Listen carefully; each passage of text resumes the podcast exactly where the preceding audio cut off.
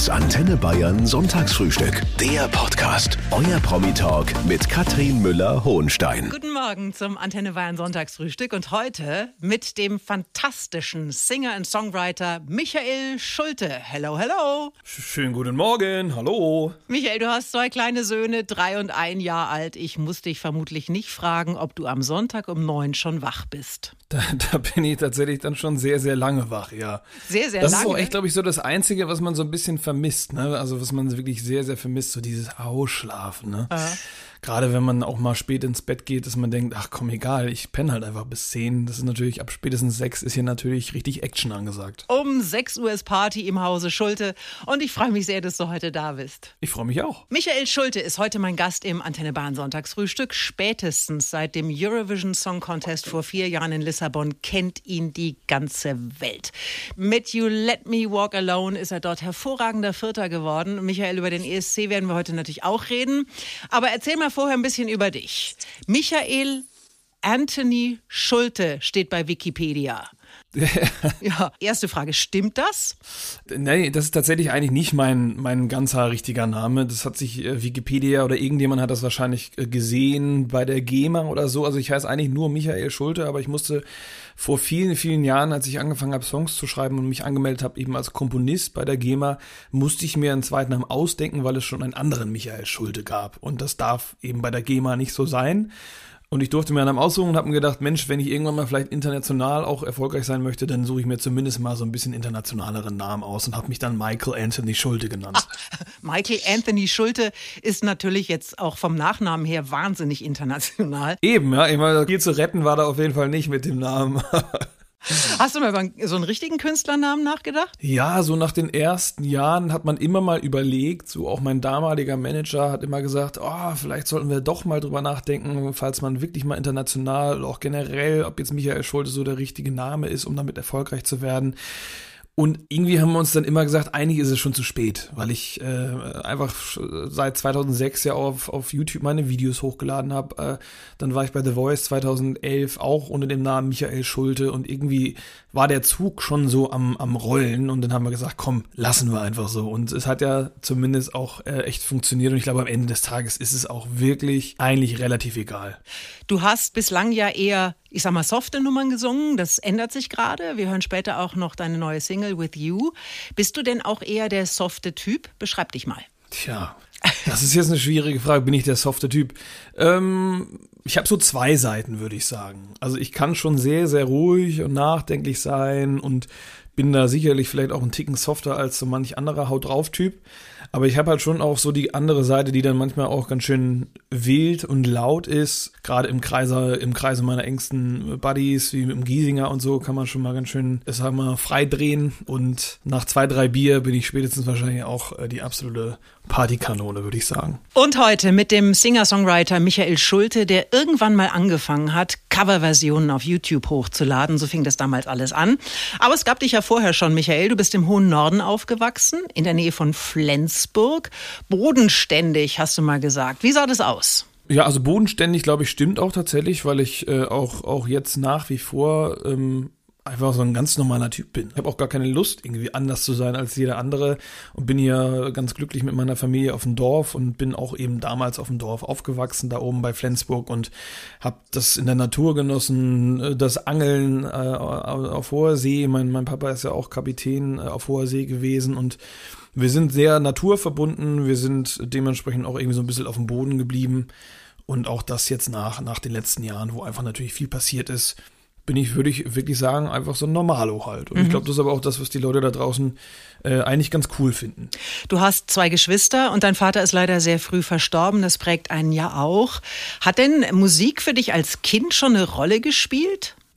Total, auf jeden Fall. Also wir haben früher immer sehr, sehr viel Musik gehört. Wir haben nicht so viel deutsche Musik gehört äh, und jetzt auch nicht unbedingt das, was äh, damals im Radio lief, sondern wir haben immer sehr viel Irish Folk gehört, so Celtic Music, äh, alles sehr, sehr, sehr handgemacht. Ich finde, meine Eltern hatten auch einen sehr guten Musikgeschmack und das hat mich natürlich schon, schon geprägt, so dass ich dann irgendwie auch sehr früh entdeckt oder äh, für mich so rausgefunden habe, dass ich Lust habe zu singen und auch Instrumente zu spielen und habe das einfach sehr, sehr früh schon verfolgt äh, und das bis zum heutigen Tag sozusagen. Welches war denn das erste Instrument, das du gelernt hast und wie alt warst du da?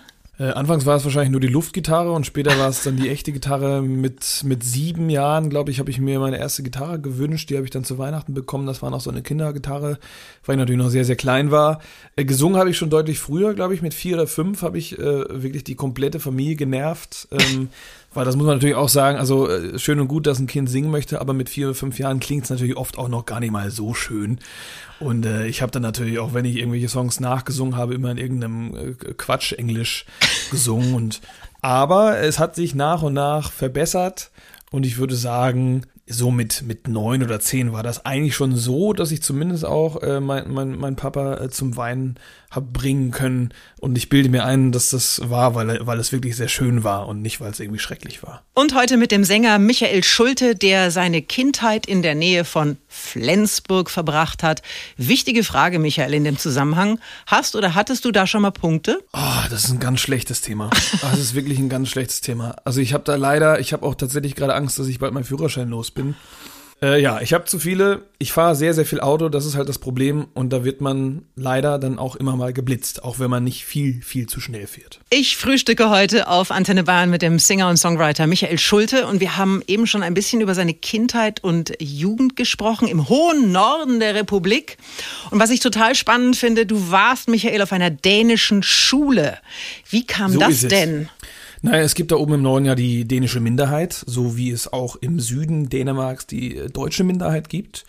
Ich nehme an, dass das generell auch äh, in Grenzgebieten so der Fall ist. äh, ähm, Und das ist, heißt, dass da so in jedem zehnten Dorf auch eine dänische Grundschule ist äh, und auch ein dänischer Kindergarten. Und die Eltern, die da oben mit ihren Kids wohnen, die können dann frei entscheiden, ob sie halt ihre Kinder auf, äh, auf die dänische Schule oder auf eben die deutsche Schule schicken wollen. Und unsere Eltern hatten zwar vorher nichts jetzt mit der dänischen Sprache zu tun, haben aber gesagt, sie finden das System so äh, pädagogisch äh, wertvoll und cooler und angenehmer und auch generell so die dänische Art und Weise, dass sie uns halt eben dahin geschickt haben. Was machen die denn anders auf dieser Schule? Das kann ich dir gar nicht so 100% sagen, weil ich nie auf der deutschen Schule war. Aber wenn ich das so vergleichen konnte, fing es schon an damit, dass man die, die Lehrer duzen darf. Dass das alles so ein bisschen liebevoller, herzlicher, pädagogisch anders ist. Die Klassen waren deutlich kleiner oft. Der Betreuungsschlüssel war deutlich angenehmer. Und natürlich, klar, der Vorteil ist schon auch, du lernst halt eine zweite Sprache. Und das auch fließend. Ne? Wenn Ja. du mit drei Jahren in den Kindergarten kommst, musst du sie nicht, äh, musst du die nicht hinsetzen und die Sprache lernen, sondern du, du, du lernst sie so Kommt von alleine.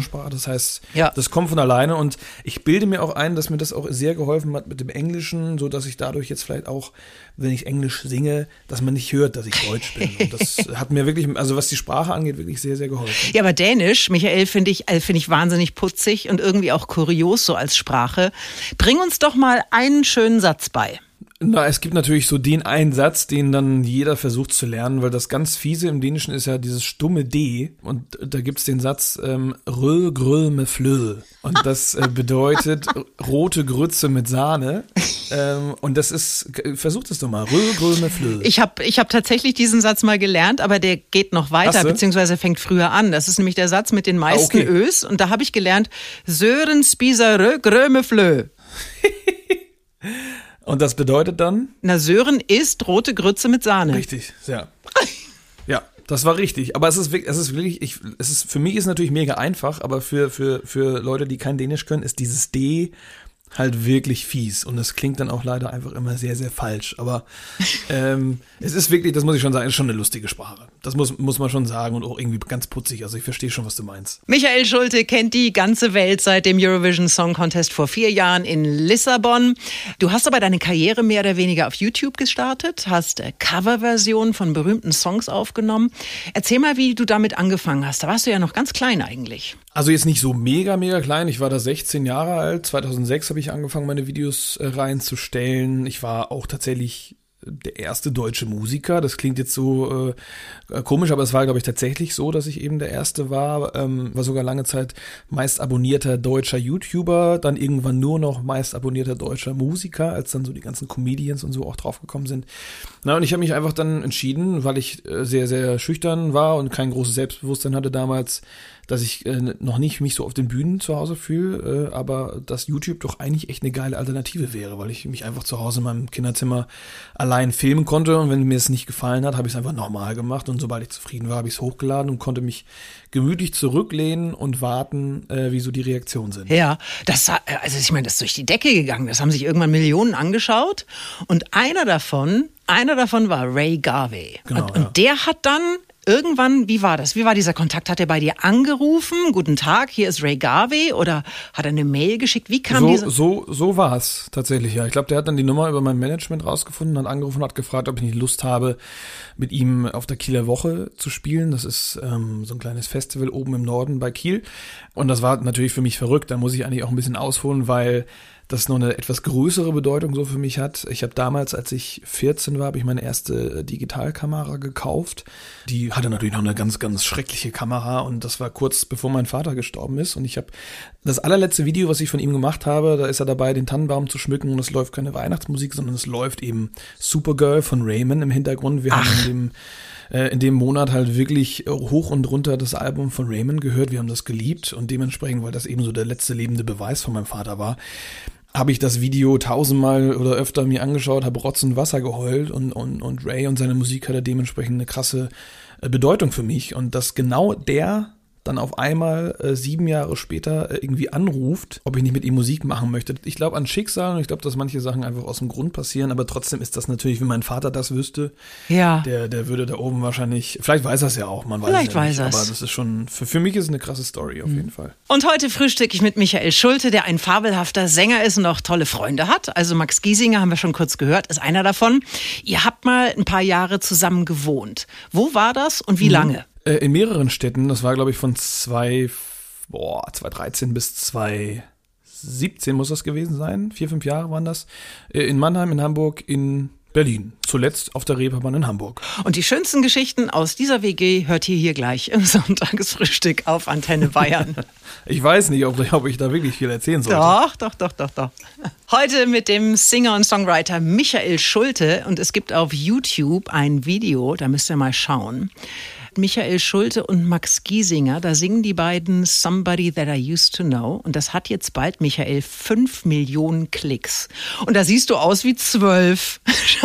Dankeschön, Dankeschön. Ich nehme das mal, ich nehme das mal als Kompliment. Nein, das ist Ich war da, glaube ich, wirklich- 21. Nein, das ist aber ganz, ganz süß. Also ich meine, ihr kennt euch seit äh, 2011, ihr beiden. Habt euch bei The Voice Ja. kennengelernt und da hat's Klick gemacht. Ihr habt, das haben wir eben schon gehört, jahrelang zusammen gewohnt.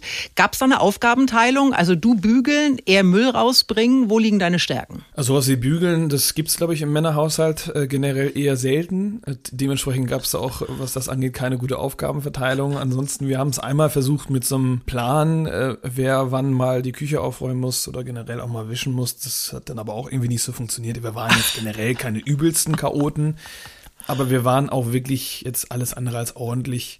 Und als meine Frau dann 2018 noch äh, für drei Monate mit dazugezogen ist in unsere kleine WG in Hamburg auf der Reeperbahn, da war sie, glaube ich, schon ein bisschen schockiert, äh, wie wir unsere Wohnung eingerichtet haben. Man kann es eigentlich gar nicht eingerichtet nennen, weil das war wirklich sehr, sehr simpel. Ja. Also und mit wenig Liebe und so wie halt so ein Männerhaushalt halt aussieht. Da hing auch nichts an der Wand. Eine Matratze und fertig. Und gab's wilde Ja, Partys? Betten hatten wir schon zum Glück. Ach so, richtige Betten. Schön. Das gab's schon, ja. Gab's wilde Partys, Michael? Es gab sehr, sehr viele wilde Partys. Man muss sich natürlich vorstellen, wir waren beide Anfang 20 und das ging dann so bis ähm, Mitte, Ende 20 das Ganze und viele Jahre. Wir hatten auch durchaus relativ viel Zeit, als auch mal ein paar Jahre nicht so mega gut lief und wir jetzt auch nicht so viel zu tun hatten. Haben wir natürlich auch gerade auf der Reeperbahn ähm, doch ganz gut auch gefeiert. Das muss man schon sagen. Ja, ich will da jetzt nicht so sehr ins Detail gehen, aber es war schon, war schon wild. So wie auch jeder natürlich in den 20ern da. da da Absolut. sowas halt das natürlich, ne? muss auch sein. Jetzt ist ja so, der Max singt Deutsch, du Englisch. Ergibt sich das Ja. einfach irgendwann oder gibt es dafür einen echten Grund? Ich glaube, das ist, ergibt sich wahrscheinlich wirklich so. Bei, bei ihm war das dann irgendwann relativ schnell klar für ihn, dass er das auf Deutsch macht, weil er auch auf Deutsch einfach sehr, sehr gut klingt, finde ich. Und für mich war einfach schon immer klar, dass ich auf Englisch singen möchte. Das stand auch irgendwie nie zur Debatte. Ich fühle mich da einfach wohler, obwohl natürlich Deutsch meine Muttersprache ist. Heute mit Michael Schulte, einem der erfolgreichsten deutschen Singer und Songwriter. Michael, was hast du am 14. Mai gemacht? War da ESC oder? Mhm, ja. am 14. Ich war tatsächlich auf dem Schiff. Äh, wir, wir, wir haben auf der AIDA äh, so ein paar Konzerte gespielt. Äh, da wurden wir gebucht und wir haben dann an dem Abend nicht gespielt, ähm, wir sollten erst am nächsten Abend spielen, aber wir haben dann gemeinsam da mit den anderen Künstlern den ESC geschaut. So, Deutschland wieder letzter. Hast du das geahnt? Mm, schwierig. Ich habe mir gedacht, dass es passieren könnte, habe mir aber natürlich für, für Malik Harris gewünscht, dass es eben nicht der letzte Platz wird. Also es ist ja viel diskutiert worden auch danach, warum das so ist.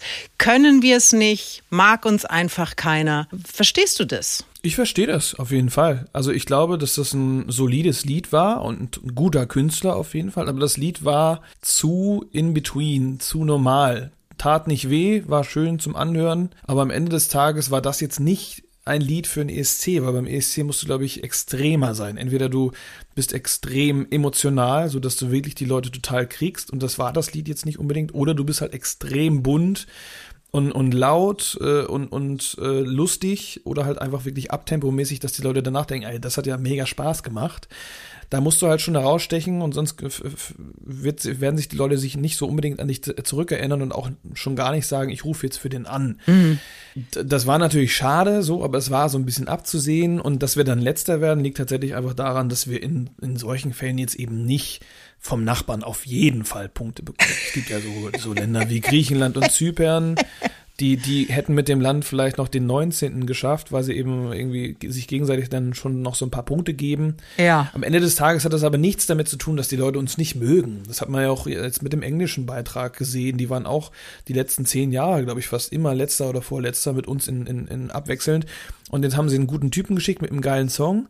Zack, zweiter Platz. Ich glaube, dass wir jedes Jahr die Möglichkeit haben, ganz vorne zu landen. Aber tatsächlich haben wir, glaube ich, einfach in den letzten Jahren nicht äh, das richtige Lied geschickt. Das hat auch nichts damit zu tun, dass Malik Harris kein guter Künstler ist oder so und dass das ein doofes Lied war. Das, ja, du, weil du gesagt hast, äh, der Song war in between. Ich fand die Performance von ihm, fand ich herausragend. Richtig. Und, und, und wie, wie, du schon sagst, war ein toller Auftritt. Hat mhm. er super gemacht, wirklich. Da, da, also da kann er total stolz drauf sein. Ich glaube einfach, dass das Lied nicht genug angeeckt hat. Weder eben auf die emotionale Art und Weise oder eben äh, halt auch gegenteilig schön bunt und, und laut. Und heute mit Michael Schulte, der vor vier Jahren beim Eurovision Song Contest hervorragender Vierter geworden ist. Was ist denn das Erste, Michael, was du vor Augen hast, wenn du an diesen Abend denkst? Ich glaube, wie ich da auf dieser Couch sitze, äh, neben mir meine Frau, mein, mein Team und äh, dann so diesen Satz zu hören, 12 äh, Points go to Germany. Als großer ESC-Fan, ich, ich gucke den ESC, seit ich denken kann, das war immer wirklich so mein Highlight, wichtiger als Weihnachten und Silvester wirklich früher, weil ich diese Punktevergabe immer so spannend fand. Dass ich da so sitzen durfte, so viele Punkte bekommen habe, das war grandios. Heute ist Michael Schulte zu Gast und wir haben gerade eben über den Eurovision Song Contest gesprochen, mal wieder ein letzter Platz für Deutschland wie so oft. Du warst selber 2018 am Start, Michael. Hattest du damals, ja. als du da hingefahren bist, Schiss, dass dir das auch passieren könnte? Nee, tatsächlich irgendwie nicht. Also ich hatte gefühlt auch nicht so viel zu verlieren, das war das eine. Ich habe auch zusätzlich gedacht, es kann nicht so viel schlechter werden als in den Jahren davor, wo wir auch immer letzter waren. Und ich hatte zumindest so das, das Selbstbewusstsein, dass ich wusste, ich bin ein guter Sänger und das Lied ist gut. Ich wusste, das ist eine Chance für mich und ich hatte da übelst Bock drauf und dass es dann so gut geklappt hat, ist natürlich echt ein Segen gewesen. Ja, aber vermutlich ist das emotional für ein paar Minuten totaler Ausnahmezustand. Du gehst auf diese Bühne und du weißt, es schauen in diesem Moment wie 50 Millionen zu und, und du singst da live. 200 Millionen. 200 sogar. So, ja, war dir das ja. klar? Mir war das klar, aber ich, genau das darf man dann natürlich in dem Moment nicht denken und muss das wirklich wegschieben. Zum Glück war es relativ dunkel während meiner Performance, dass ich auch nicht die Leute in der Arena gesehen habe. Und ich habe aber tatsächlich jetzt auch tatsächlich so ein paar Jahre später öfter mal gedacht, alter Schwede, was habe ich mir eigentlich dabei gedacht? Was, was wäre gewesen, wenn ich wirklich den Text vergessen hätte oder wenn ich hingefallen wäre oder wer, wer weiß, was hätte passieren können? Weil mir ist das schon auch dann mal passiert, zwei Jahre später hatte ich auf einmal bei dem Song so ein Blackout und mir ist nichts mehr eingefallen. Und, und wenn ich mir vorstelle, das wäre passiert vor 200 Millionen Menschen live im Fernsehen, das wäre natürlich eine Katastrophe gewesen. Stimmt denn die Geschichte, dass du dir diesen Auftritt gerade erst zum ersten Mal angeschaut hast? Also nicht gerade, aber tatsächlich wirklich, ich habe einige Jahre mir das nicht angeschaut. Also ich glaube letztes Jahr oder so zum ersten Mal, weil ich bin sehr, sehr perfektionistisch und äh, ich wusste, der Auftritt war auf jeden Fall okay, aber ich, ich, ich da gab es so drei, vier, fünf Momente, wo ich nicht so zufrieden war und ich, ich mochte mir das einfach irgendwie nicht anschauen, damit ich nicht irgendwie traurig darüber bin, dass ich da den einen Ton vielleicht nicht erwischt habe und so. Und so, so war es natürlich eine sehr schöne Erinnerung, dass es ein vierter Platz war und es war alles super, die Leute waren irgendwie alle begeistert und ich wollte da das jetzt nicht schmälern. Nee, aber jetzt bist du doch zufrieden, oder? Also du kannst doch nicht, da kann man doch nicht meckern. Also es ist immer noch so, dass ich das jetzt nicht unbedingt äh, meinen Kindern zeigen würde, irgendwann so sagen wir, guck mal hier, mega stolz. Das brauchst du denen nicht das zeigen, ist, das finden die von alleine. Ja, wahrscheinlich, das ist das Problem. Ja, das ist, nee, also ja, es war so bei 80 Prozent und ich war jetzt nicht mega, mega zufrieden, aber am Ende des Tages ist das natürlich auch ein Live-Auftritt. Das ist, die Aufregung ist extrem hoch. Also dafür kann ich eigentlich echt zufrieden sein, ja. Und ich frühstücke heute mit Michael Schulte, dem Mann, der so gut singen kann, der aber auch schön erzählen kann. Michael, ich habe jetzt hier mal drei Sätze, die du bitte für ja. uns zu Ende führst. Oh, da bin ich so schlecht. Das drin. kannst du. Das ist okay. ganz, pass auf, das sind, okay. das, sind, das sind super Vorschläge hier. Das Lied, das mir in meiner Kindheit am allerbesten gefallen hat, ist The Lifeboat Mona von Luke Kelly. Kennt kein Schwein. Nee. Aber Wie geht das? Ist der, der Sänger von den Dubliners. Kennt man vielleicht. So eine irische Band. Remember December 59, the howling wind and the driving rain. The man who will leave the land behind with the man, the man will see land again. Das kennt man halt wirklich nicht. Also das ist einfach, wie gesagt, wir haben viel irische Musik und auch von, von Künstlern und, und, und, und Bands, die wirklich tatsächlich sonst niemand unbedingt kennt. Ja, schön. So, der nächste Satz. Es gibt berühmte Sänger, die sind krass drauf. Die schlagen auch schon mal ein Hotelzimmer kurz und klein. Das Wildeste, was ich jemals gemacht habe, ist ein Handtuch geklaut, vielleicht aus, aus, dem, aus, dem, Hotelzimmer. Das ist vielleicht so das Maximalste. Schäm dich. Ähm, also weil ich irgendwie dann, weil ich glaube ich am nächsten Tag irgendwo hin musste, wo ich kein Handtuch hatte und dann habe ich das glaube ich einfach eingesteckt. Aber pst.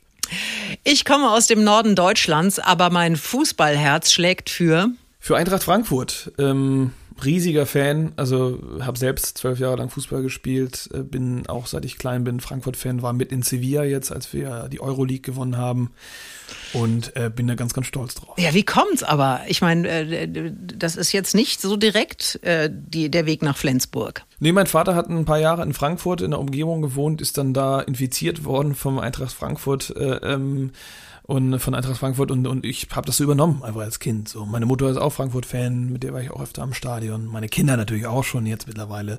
Ist natürlich auch einfach ein geiler Verein. Also ich weiß es nicht, wenn mein Vater mich jetzt infiziert hätte mit irgendeinem anderen Verein, weiß ich nicht, ob ich es übernommen hätte, aber Frankfurt ist natürlich einfach auch ein toller Verein. Ja, und wie gesagt, Michael Schulte hatte gerade eben erzählt, war auch in Sevilla mit dabei beim Europa League Finale. Und du kannst uns gleich mal erzählen, wie lange du danach noch heiser warst. Heute mit dem Singer-Songwriter Michael Schulte, der großer Eintracht Frankfurt-Fan ist und gerade erst beim Europa League-Finale in Sevilla dabei war.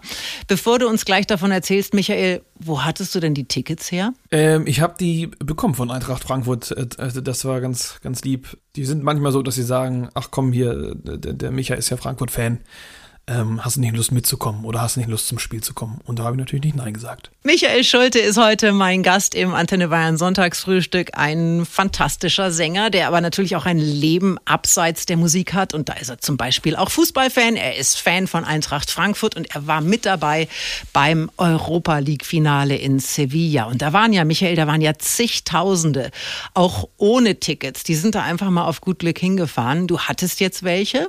Mit wem warst du denn da?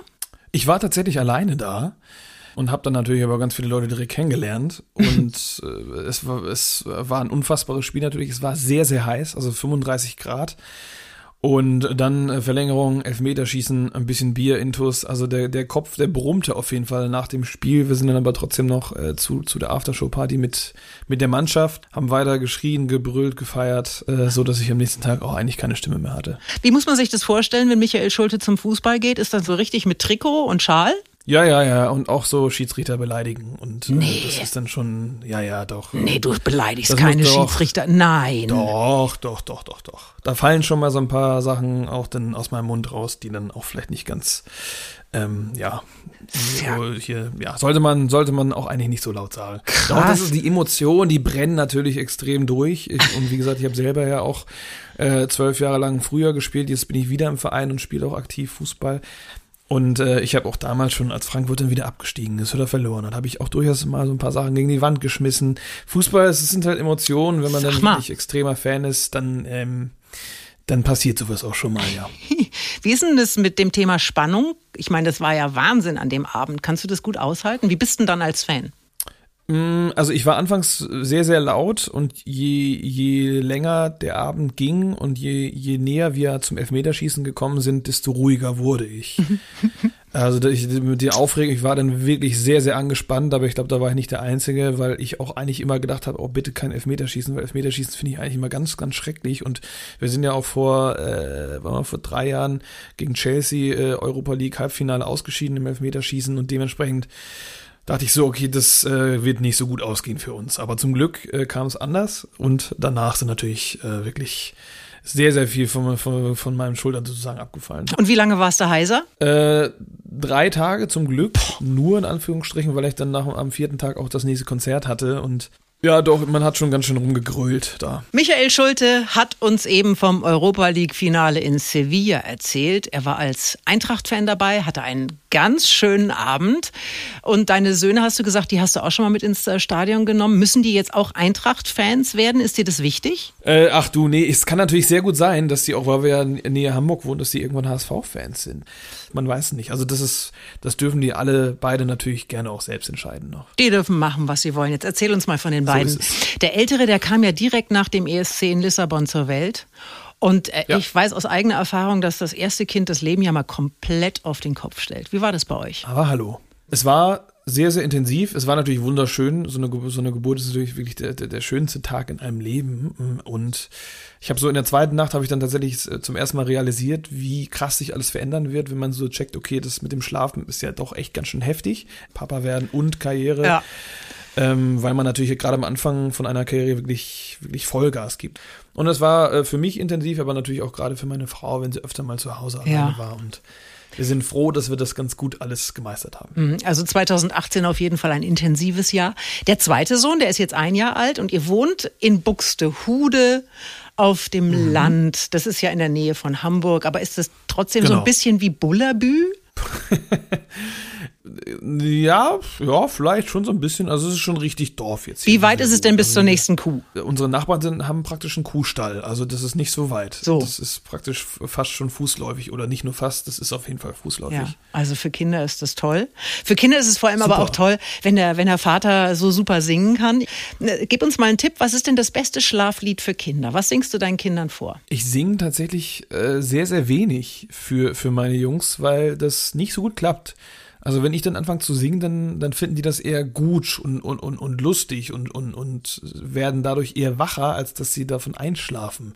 Und äh, wenn ich äh, den tagsüber, wenn ich mir jetzt denke, oh, ich würde jetzt gerne mal den beiden irgendwie ein Lied vorspielen auf dem Klavier, dann dauert es halt leider keine zehn Sekunden und die sind beide am Klavier und hauen da mit ihren kleinen Pfoten halt auf die Tasten, so dass das heißt, es ist etwas schwieriger für mich, den so in diesem Alter so wirklich was Schönes vorspielen zu können. Ich stelle mir gerade vor, wie ihr da zu dritt am Klavier sitzt und der Vater möchte was und es, Schönes es sind spielen. wirklich zehn Sekunden. Ja. Auch bei der Gitarre. Wenn ich, ich hole sie raus, ich fange an, es dauert wirklich keine zehn Sekunden und die sind da und klopfen auf der Gitarre rum. Und ich freue mich, dass Michael Schulte heute da ist, ein erfolgreicher Singer-Songwriter aus Deutschland. Sag mal, Michael, wen hörst du denn eigentlich selber am liebsten? Ähm, ben Howard.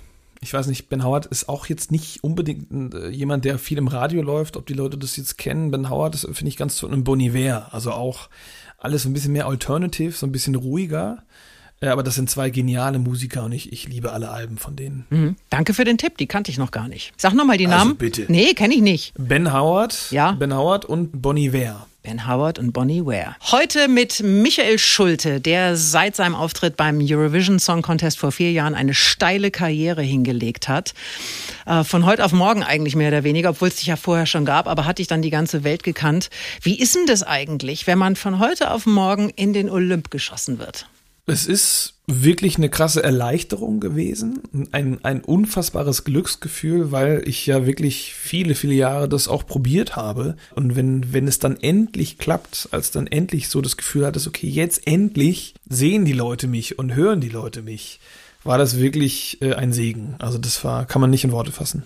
Hast du manchmal Angst, dass morgen alles vorbei sein könnte? Da es sich momentan noch nicht unbedingt andeutet, habe ich die Angst tatsächlich gerade nicht, aber ich bin mir schon bewusst darüber, dass, dass es natürlich irgendwann auch vorbei sein kann. Mhm. Das fände ich natürlich nicht so geil. Ich hoffe, dass es noch ein paar Jahre so weitergeht, aber wenn es dann irgendwann so ist, dann ist es so, äh, dann, dann kann man es wahrscheinlich auch nicht ändern. Und jetzt ja sowieso nicht, denn du hast eine neue Single am Start. With You heißt die. Ja. Hast du die genau. schon im Radio gehört? Du wirst es nicht glauben, tatsächlich nicht. Also Was? Also ich kann das natürlich immer sehen, äh, wo die läuft. Ich habe hier so ein, so ein System, da sehe ich dann, okay, um, um 7.54 Uhr lief der Song äh, auf Antenne Bayern zum Beispiel und um 10 Uhr dann da und da.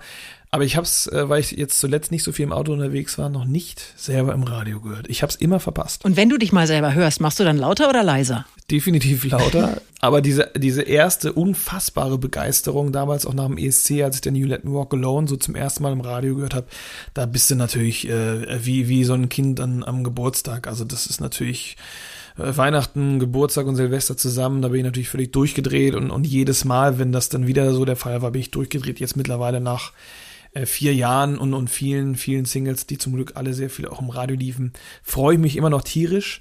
Aber diese, das ist nicht mehr so wie jetzt vor vier Jahren, als es alles anfing. Mhm. Ich habe heute mit Michael Schulte das große Vergnügen, erfolgreicher Singer, Songwriter aus dem hohen Norden. Und wir haben sehr, sehr viel über sein Leben, über seine Musik erfahren. Was wir noch nicht kennen, ist sein letztes Geheimnis. Lieber Michael, was kannst du uns beichten? Was hast du noch nie in der Öffentlichkeit erzählt?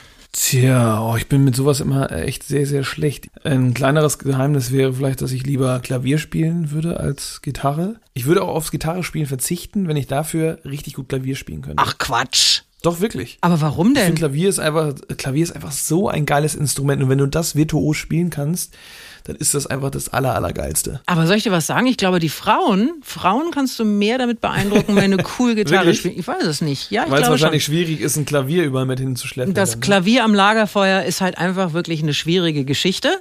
Deswegen vielleicht, ja, das hat sowas von, von, von Freiheit und Abenteuer, so eine Gitarre. Also man, das stimmt schon natürlich. Ich habe damals gerne auch mal, als ich dann versucht habe, so ein paar Frauen irgendwie auch für mich ähm, zu interessieren, irgendwie habe ich auch die Gitarre natürlich durchaus mal rausgeholt. Siehst du, also, dann fällt das schon mal aus. Du musst auf jeden Fall weiter Gitarre spielen. Okay. Kann man, wenn du, wenn du sagst, du würdest gerne besser Klavier spielen, ist das tatsächlich etwas, was man nur im Kindesalter so richtig perfekt erlernen kann? Oder ist es für Klavier eigentlich nie zu spät? Ich glaube, ich könnte es wahrscheinlich schon noch irgendwie auch lernen, ähm, aber natürlich ist es einfacher, wenn man das direkt irgendwie als, als Kind auch lernt. Ich kann ja so ein bisschen, aber ich habe irgendwie nicht die Zeit und auch nicht die Muße, das, äh, mich da jetzt wirklich hinzusetzen mit, mit dem Klavierlehrer und das wirklich irgendwie zu schaffen. Wer weiß, vielleicht in ein paar Jahren, aber momentan reicht da auch einfach die Zeit nicht. Und ich bin auch, glaube ich, kein guter Schüler. Ich war noch nie ein guter Schüler ich bin nicht so gut im Zuhören äh, und im, im Umsetzen und ich bin auch, was das Üben angeht, wahrscheinlich nicht sonderlich fleißig. Ja, naja, hast ja auch eine Menge um die Ohren. Du hast die Musik, du hast zwei kleine Kinder, die wollen ja auch entertained werden vom Papa. Du hast eine Frau, die sich auch so freut, richtig, wenn ja. du mal Zeit für sie hast. Und insgesamt klingt es aber. muss ich auch noch sein. Fußballfan musst du ganz, ja, aber jetzt ja erstmal Sommerpause, da passiert ja nichts. Zum Glück, ja, ja. Ja, siehste. Mensch, Michael, das war wirklich ein, das war mir jetzt ein ganz großes Vergnügen mit dir. Ebenso, vielen Dank dir. Ich wünsche dir, dass du gesund bleibst. Ich wünsche dir, dass du dir deine Träume weiterhin erfüllen kannst und ähm, fröhlich bist. Vielen, vielen Dank. Das hoffe ich auch. Das wünsche ich dir auch und natürlich auch allen, die hier heute zugehört haben. Das Antenne Bayern Sonntagsfrühstück. Der Podcast. Jede Woche neu. Jetzt abonnieren oder folgen für mehr spannende Gäste und entspannte Gespräche mit Katrin Müller-Hohenstein.